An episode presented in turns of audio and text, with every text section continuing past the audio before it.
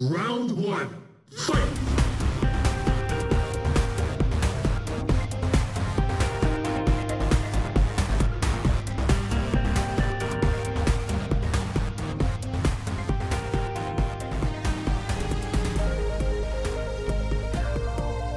Hello, everybody. It's JJJ, the Six Button Samurai, back with Ruminations of a Six Button Samurai.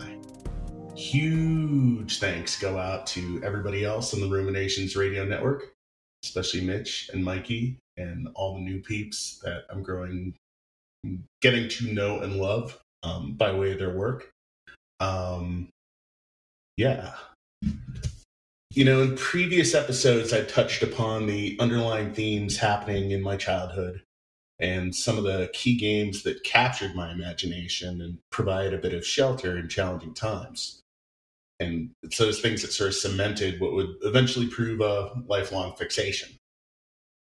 Um, from here on out, the story definitely gets a little bit bumpier and while saying what I'm about to say might serve to dent the dramatic tension that could exist from the narrative I will share in this episode, I want to preface this story by saying that in 2021, I have great relationships with both of my parents.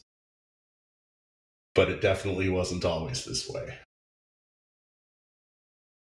Rolling the clock back to the summer of 1990. I was in the middle of high school, um, my sophomore year, I want to say. It, it, would have been in between my sophomore and uh, junior years. And um, I had managed to nail down my first job. Now, here's the thing it wasn't actually my first job. My actual first job was working at this local fast food chain, which shall remain nameless. Um, they serve a very signature frozen drink that, if you know anything about Tucson, you already know what this is. But I'm not going to spill that because uh, I don't want to make that any money. Um, but at the time, I literally worked there for a month, and I hated it with every fiber of my being. And it wasn't that you know i thought i was some kind of like prince in waiting or was like too good to do fast food work but like i legitimately worked for some really dickish people and like extra work was sort of routinely handed out as like demerits like there was sort of a system of punishment there that really really just ran afoul of my own personal ethos at the time. So literally, I lasted a month in that job, and needless to say, um, that didn't earn me a lot of points at home. Like they were like, "What's wrong with you? Why did you quit this job already?" But I knew I had this other job happening at the ballpark, and that job was basically being a hawker, running around with trays of ice cold Pepsi and throwing peanuts at people. And I learned a thing about my work ethic at that time that I find to be insanely true even now is that if I'm in a situation where how well I am compensated is there's actually a relationship between that and how hard I work, I'm vastly more motivated to do well rather than if I'm just sort of clocking in and occupying a role for X amount of time. Like that continues to just be a thing that I'm very conscious of, and it's just part of who I am. So I found working at this ballpark to just be a ridiculous delight because it was running around with this tray of objects and making tips and shouting at the top of my lungs at the middle of a baseball game. And it was really like legitimate stupid fun you know? Um and it was also a thing where like i could bust my ass for two and a half three hours and leave with like 80 85 dollars in my pocket. And that was amazing you know what i mean? I mean it would take many more hours to do that by way of any other sort of minimum wage fast food job that was available at the time so you know, very quickly that became sort of a thing where like I was looking for opportunities like that, not just, hey, how can I be a wage slave somewhere? Um, my very best friend at the time, who is still a dear, dear friend of mine, um, he was this Pakistani skater that lived in my neighborhood. And we lived on opposite ends of this big intersection that was between us. But right between our houses, there was this 7 Eleven. And so at that time, I was always dropping into that 7 Eleven because there were a couple of coin ops there. You know, clearly it was a part of somebody's route. So there were always like really good games. Like whoever ran that route had like exquisite taste because like most other convenience stores at the moment, like they would have had something like, you know, a really old Pac Man or a Robotron or just something like beaten up and broken that barely worked. Um, but this place always had like really fresh new games, and the guy actually took care of the cabinets. So it was at this 7 Eleven where I routinely played things like Strider or Final Fight or Ghouls and Ghosts. Um, and I want to say that the first game that this Pakistani best friend of mine, whom I'll call TQ, um, it was at this 7 Eleven that we first played like a game of Final Fight, and that like sort of cemented our friendship moving ahead, you know, because it was like two players getting in that kind of thing. Um, you know, he and I had a lot in common because um, he emigrated from Pakistan. He and his mother and two brothers and two sisters at the age of like one because his father had passed away from a heart attack. And so they all came over here. Um, there's a pretty thriving Pakistani community in Tucson that was in that neighborhood where I was growing up. So, um, yeah, I mean, he hadn't had his father around since he was one. My father hadn't been around since I was two, and my mother, you know, left him. So there was a lot in common there. who's also a couple years older than I was, so you know there was really kind of like a big brother, younger brother sort of thing going on. Um, he also had a younger brother that would regularly hang out with us, um, and that was just kind of our little crew, like running around the neighborhood with our skateboards. Um, the things needed for a good time in that era were so completely different. It's like if we both had like he also had a job at the time. He was working at jack in the box and that was also a huge part of my aversion to fast food jobs because like i knew what he went through but he also had a very different imperative than i did because he you know given the culture of their religion being ahmadi islam and um sort of the expectations of like the eldest son kind of thing like he had to get working like really soon after that. So he was working at Jack in the Box, and um, you know, I was just elated to have this new way of making money uh, in the summer of 1990. So it was like work the ball game and then get out and maybe hang out at a 7-Eleven somewhere, play some games, or go rent a couple of movies at you know this is the great heyday of video stores. Um, and thankfully, our favorite from that era is actually still open today, which is I recognize is kind of a miracle now.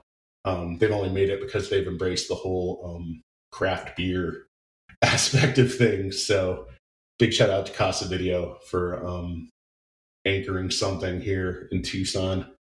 Um, so yeah, that was kind of the stage at that point. Um, many unbelievably hot summer days punctuated by running around the ballpark like a maniac, earning money, and then, you know, blowing it on stupid shit at night. You know, that was that was my life when I was 15 years old.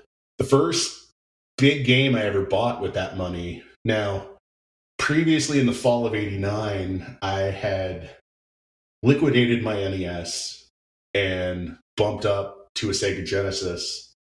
And I was really excited and really into this console because, you know, my first instinct with gaming was like this deep, deep love of the arcade. And I really thought of it more like the way you thought of home video simply being the place where you consumed movies that hit theaters first. You know, I had that relationship with the medium where, you know, the arcade was always where the new hot was.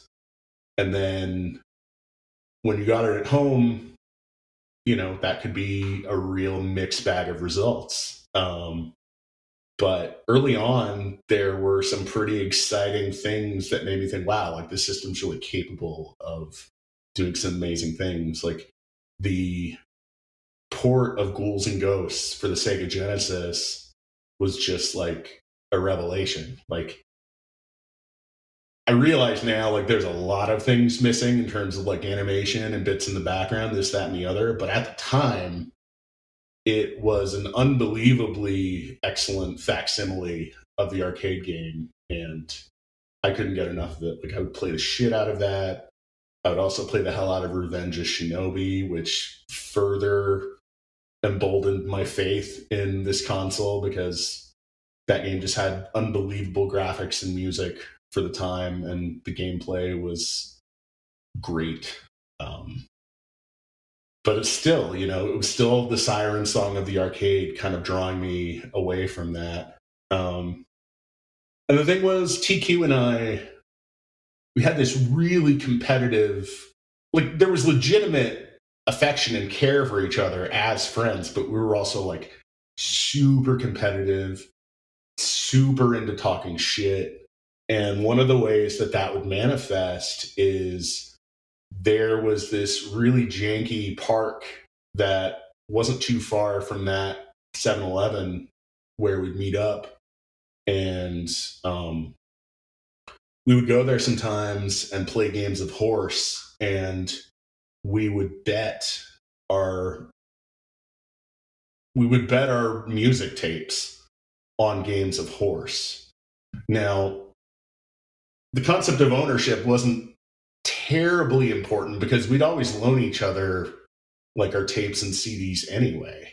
But it was really so much more about the bragging rights. Like to take each other's stuff was just this ridiculous juvenile thrill that it would just you know it would either completely boost your spirits to this ridiculous level or just like you would just fall apart just be like oh my god i can't believe i lost to you you know which later on when the fighting game craze would jump off in earnest you know that would that would only intensify between us um, in terms of doing that sort of thing. So, first game I bought with some serious money that I rolled up from work um, was Phantasy Star 2.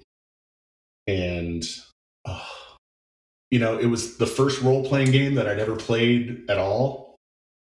I had no vocabulary, like no concept of just the basics of how a game like that worked. So, menu combat and navigating towns and then random battle encounters completely foreign and new and bizarre but i was so completely taken with that sort of chunky 1980s anime aesthetic you know that i'd first come to love from shows like robotech or macross that that game was an absolute drug. And now I have such mixed feelings about the enormous hint book that came with the game because, on one level, I don't think I had any sort of base level of skill or understanding of that game that would have enabled me to advance in it at all because I'd simply never played a game like that before. But by the time the end of the summer came around and I began to get close to the end there was one of the last few boss encounters where I was just pitifully underleveled. and I came to realize that like there were certain spells I didn't even have yet. It was just an absolute lost cause. Like it was just not gonna go anywhere. So I hung on to it for a little while longer. I think I ended up probably selling it to a friend or something because it was just sort of this monument to like oh, you didn't know what the fuck you were doing and you completely just ran into a severe and inescapable dead end there were tons of other little horror show moments along the way like there was a point where um you know one of the key moments that people remember for that game is when the uh half human half bioengineered um cat girl Nei dies and like I actually had to watch that scene twice because I got to that part in the middle of a monsoon thunderstorm and we lost power in the middle of that. So I had to revert to my mucher, like a save that was maybe two and a half, three hours prior because I just got sucked into the narrative and I had to live through that part twice and I still didn't get to finish the game. So it's one of those great unfinished sort of horror stories of my gaming youth that still kind of lingers. But yeah, um, the other kind of big and sort of ominous thing happening in the middle of all this is that my mom had a new romantic interest and he was living with us at that point. It was just one of those chemistry things where between my pretty dim view of just dudes in my mother's life by that point where I was just like not impressed by anything and unbelievably wary. And then this individual's attitude, which sort of swerved between like, like trying to play my games with me and like be a friend sort of thing, but then lurching between that and like sudden severe like I am your dad kind of thing, even though he absolutely was not technically or even legally my dad at that point. It was a bad scene, and there wasn't specifically any violence in the home at that point, but I just had this feeling in my gut that it was not destined to go well. Like something bad was on the horizon and I would eventually need to vacate. Like I would need to find a way to live somewhere else because I didn't like where things were headed. No, things were headed in this really kind of dark and ominous direction. And so I had this really tight relationship with my grandfather, you know, my mother's dad. Um, he and I had gone to movies for years prior to this. Like I was just his movie buddy. Like while he was still working, um, you know, he was a retired firefighter. He had this job leading the security team at the IBM plant that was then in Tucson. You know, in his days off, we'd go see movies. Like it was because of him that I saw movies like The Terminator and Aliens and Robocop. And yeah, you might question the wisdom of showing a 10 to 13 year old all of those movies but you know in his own experience i mean he went off to okinawa when he was 19 years old and he also saw horrific things as a firefighter so his whole attitude about a young person seeing these works of fiction you know he believed that if you kind of had your shit together like it wouldn't affect you you know and i still very much believe that myself today. Like it's really it's much more about whatever people have going on internally and in their own homes that predicts whether or not people are going to wind up becoming problematic. You know, they're they might be drawn to those things as a way of sort of mitigating or getting away from whatever's troubling them, but they in and of themselves are not triggers for these kinds of things. So, at any rate, I had talked with my grandpa a number of times, and I had sort of told him what was happening, and I had proposed the idea of my just moving in with him. You know, he actually lived a little closer to where my best friend lived. And he was resistant at first. He's just like, oh, I don't think I can do that. You know, your your mom's gonna flip out. Like she's gonna hate it. And so I kind of let it go for a while. And that whole summer I was just like, what do I do? You know, like it's the middle of the boiling summer in Tucson, Arizona. And, you know, I have my little escapes to the convenience store and I have my outings with this job. But, you know, the daytime and the feeling in the house was just not positive. And so by the end of that summer, I did indeed hail my grandpa and just be like, I got to get out and I need your help doing this. And so that was a day that I will definitely never forget because, you know, he came over and we just began to grab things out of my room. And I'd grabbed about half of my stuff before my mom came home. And I was in my room and I could hear her having shown up, and she was just, her and my grandpa were just going at it. Just, she was very, very angry, and she was really, I can imagine that what she felt at that time was just a profound sense of betrayal, you know, that I had essentially branded her as not good enough to live with and my grandpa had basically okayed that in her mind. So she was truly, truly upset. You know, probably the best thing of all is the luck, as luck would have it, that, you know, her boyfriend was not with her at the time. He was not at the house, and God only knows what might have happened if that had occurred. But you know, she argued with him for a while and I just kind of hung in my room, like continuing to sort of pack my things and just, you know, I had like full on spider hearing at that point. Like, you know, my skin has goose pimples and I'm just tripping, trying to pack my things away and go about what I need to do. But then, you know, she, I heard her voice kind of trail off and I heard footsteps and then she came into my room and she looked at me and like her face just immediately fell from rage to just being really, really sad. And she just kind of pleaded with me not to leave.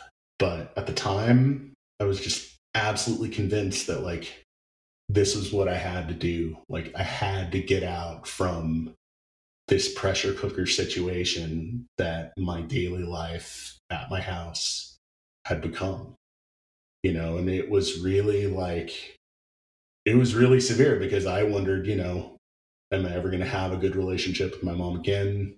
Like, what about my younger sister? Like, what happens to all this? But I just had this profound sense of, I have to pull the ripcord on this. I have to get out. And so it was definitely a thing that I'll never forget. And you know, probably the weirdest sort of other shoe dropping moment of that would be when Monday came around and it was time to return to school, like on a Monday. And, you know, it was just like, hey, do I want to go to school? Do I not want to go to school? Like, my grandfather would routinely leave for the golf course like pretty early in the morning. And, um, you know, it was just like, well, are you going to go to school or are you not going to go to school? Like it was totally just up to me. And that was like an unbelievably weird thing to figure out because usually, you know, every school day prior to that, you know, there was my mom and my sister and whoever like getting ready to go about the day. And the absolute expectation was like, oh, you know, get in gear and begin doing your thing. And so that was just completely absent. You know, it was just like, oh, I guess I'll go to school now, kind of thing. Like truly bizarre. Like I, I can't even. It was the scariest sort of like, oh shit! Like my fate is legitimately just in my own hands now, and what do I do with this sort of thing? yeah, there were a lot of mornings in which uh, I would show up to school a little bit late because I would probably stop off at the convenience store and plug in a few games of Final Fight or Strider or something before I felt like going to school. And that will begin to have some other ramifications as we get a little further on into this tale. Another really profound memory I have after that summer had ended and the baseball season was over, I was bugging my grandfather for any chores I could do around the house for money because I had really gotten accustomed to having some money in my pocket, but I also, oof, like the last thing I wanted was another fast food job. So back to pulling weeds, washing the car, like anything I could do to hustle some extra change, like I was down for it, but I did not want to put on the paper hat and shovel fries. Like I was just not down with that, even though I was looking for like other things to try and do for money. And I was so becoming possessed of the console scene that I managed to roll up enough money to buy an import Super Famicom in January of 1991. Um, and so uh, I have this very vivid memory of a day in which I was playing through the Japanese version of Super Mario World. By the way, the Super Famicom is the Japanese equivalent of the Super NES. For those of you that don't know, I can't really envision a scenario in which somebody would bother to listen to this podcast and not know that, but just in case. So I have this very vivid memory of playing through the Japanese version of Super Mario World for the first time and then turning it off and watching updates about the Gulf War on CNN. Like, it was a very surreal time to just be on my own, no real direct parental supervision because my grandfather was like super lax about things and just becoming less and less interested in high school. And this was all actually before Street Fighter 2 dropped, which would just be a couple of months later and would completely change my worldview and outlook on things and change my love of gaming into something else. But we're going to get into that. After this next episode, what I'd love to do is sit down with some of the other Ruminations Network gaming peeps and kind of pick this stuff apart. And I'd really love to hear some of their stories about, you know, their own formative years and what sort of things continue to motivate them as gamers. And we'll do that next time. And once again, this is the Six Button Samurai. Thanking you so much for listening. Peace out, everybody.